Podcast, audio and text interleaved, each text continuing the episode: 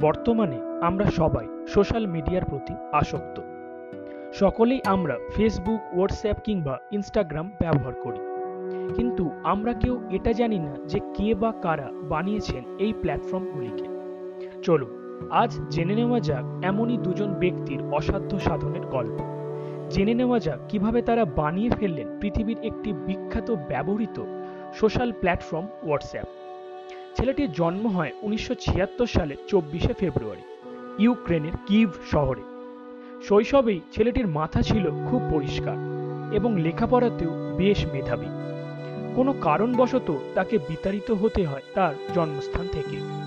তাই উনিশশো বিরানব্বই সালে তিনি ও তার মা এবং ঠাকুমা চলে আসেন আমেরিকাতে।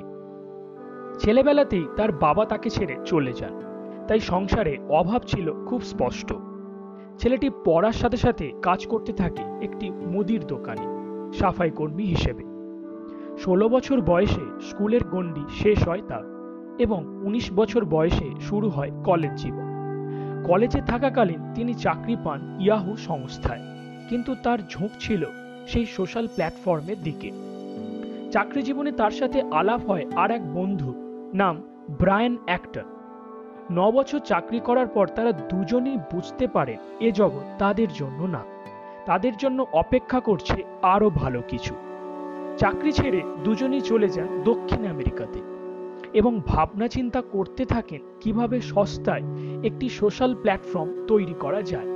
ব্যাস দু হাজার দশ সালে তারা দুজনেই একটি অসাধ্য সাধন করলেন, বানিয়ে ফেললেন হোয়াটসঅ্যাপ যার দ্বারা মানুষ খুব সহজে অন্য মানুষের সাথে যোগাযোগ স্থাপন করতে পারবেন। প্ল্যাটফর্মটিকে ব্যবহার করতে গেলে লাগবে না কোনো টাকা পয়সা, শুধু দরকার ইন্টারনেট পরিষেবা। ব্যাস, অমনি বার্তা পৌঁছবে পৃথিবীর এ প্রান্ত থেকে ও প্রান্ত। হ্যাঁ এতক্ষণ আমরা যাকে নিয়ে কথা বলছিলাম, তিনি আর কেউ নন, স্বয়ং সিইও এবং founder of WhatsApp Jan Koum ভালো থাকুন আপনি এবং আপনার বন্ধু। আপনাদের দুজনের সাফল্যকে সোজাসুজি কথার পক্ষ থেকে কুর্নিশ জানাই।